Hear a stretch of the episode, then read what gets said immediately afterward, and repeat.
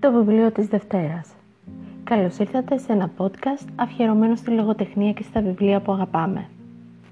Μια νύχτα του Αυγούστου είναι το βιβλίο της Δευτέρας από τη Βικτόρια Χίσλοπ σε μετάφραση Φωτεινής Πίπη και από τις εκδόσεις Ψυχογιός.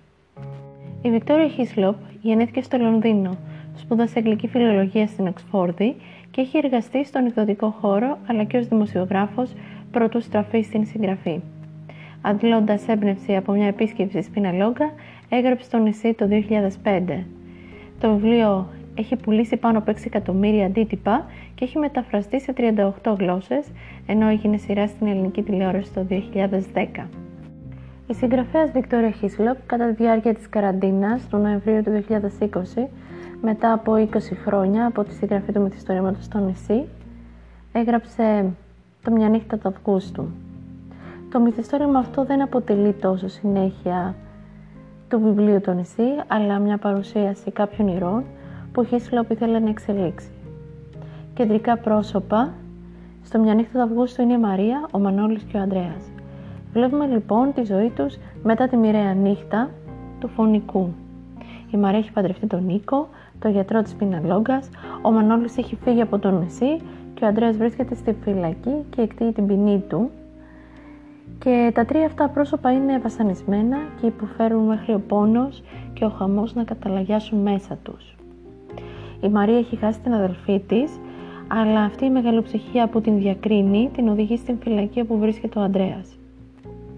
Αυτή η επαφή της με τον σύζυγο δολοφόνο της αδερφής της περιορίζει την οργή και τον πόνο. Ο Μανώλης πάλι προσπαθεί να διαχειριστεί την απουσία της Άννας. Λυγίζει, κλαίει, θυμάται, αλλά η ζωή είναι μπροστά του. Ο Ανδρέας με αξιοπρέπεια περνά τις μέρες του στη φυλακή έχοντας παρέα την Αγία Γραφή και ερχόμενος κοντά με τον Θεό. Ένας άντρας βασανισμένος που ο εγωισμός και ο σαρκασμός στην εξομολόγηση εκείνης της νύχτας του Αυγούστου της Άννας τον οδήγησε στην φυλακή. Στο μυθιστόρημα αυτό ο αναγνώστης, εκτός από την εξέλιξη των τριών ηρών, βλέπει και την εξέλιξη της ζωής. Από τα χωράφια της Κρήτης, της αγροτικής ζωής, περνάμε στην Αθήνα, στην αυπηγική ζωή. Τα χρόνια μπορεί να περνούν, αλλά τα προβλήματα της πολιτείας παραμένουν. Η κακοποίηση των φυλακισμένων, οι δυσμενείς συνθήκες ζωής, οι στερεότυπες αντιλήψεις, ο στιγματισμός παραμένει. Το σώμα του ανθρώπου μπορεί να γιατρεύεται, η ψυχή του όμως μπορεί να συνεχίζει να νοσεί.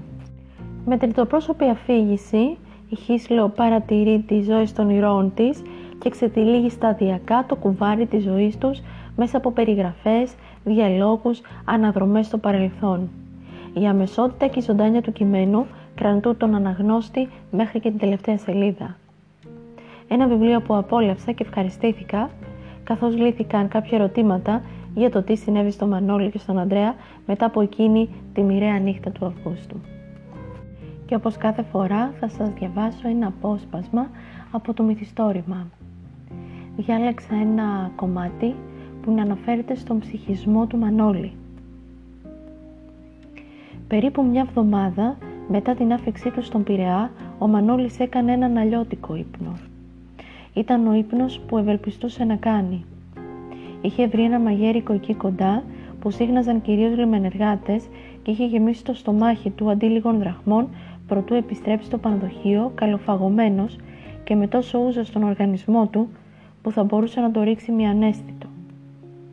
Κάθε φορά που έκλειναν τα μάτια του έβλεπε μπροστά του την Άννα. Βρισκόταν παντού, από πάνω του, κοντά του, δίπλα του, το πρόσωπό της πλάι στο δικό του. Τη μισή νύχτα τα χέρια του ήταν τυλιγμένα γύρω από το μαξιλάρι του και όταν άνοιγε τα μάτια του περίμενε να την δείξει απλωμένη στο πλευρό του. Μια στιγμή του φάνηκε σαν να οσφράνθηκε τη μυρωδιά της, όμως ήταν το σαπούνι που χρησιμοποιούσε η αγαθή για να πλένει τα σεντόνια. Πίεσε με δύναμη το πρόσωπό του στο μαξιλάρι, ενώ το κορμί του τρανταζόταν από τους λιγμούς, από την οδύνη της απώλειας. Το όνειρό του ήταν τόσο ζωντανό. Ξυπνώντας σε αυτή την πραγματικότητα, σε αυτή την απουσία, σε αυτό το κενό, από έναν ύπνο γεμάτο εικόνες αγάπης, χαράς και ομορφιάς, ήταν σαν να συνθλίβεται, σαν να σπάει σε χίλια κομμάτια. Βρήκε την αγαθή πλάι στο προσκεφάλι του. Είχε ακούσει τα ουρλιαχτά από τον διάδρομο. Μου φάνηκε σαν να έχεις παραβεί τον κανονισμό για τα ζώα, του είπε μιλίχια. Ακουγόταν σαν να έχεις καμιά αρκούδα εδώ μέσα. Ο Μανώλης ανακάθισε και πήρε το ποτήρι, το νερό από το χέρι της. «Όνειρα, αγαθή», της είπες σφουγγίζοντας τα δάκρυά του στο σεντόνι. «Όνειρα».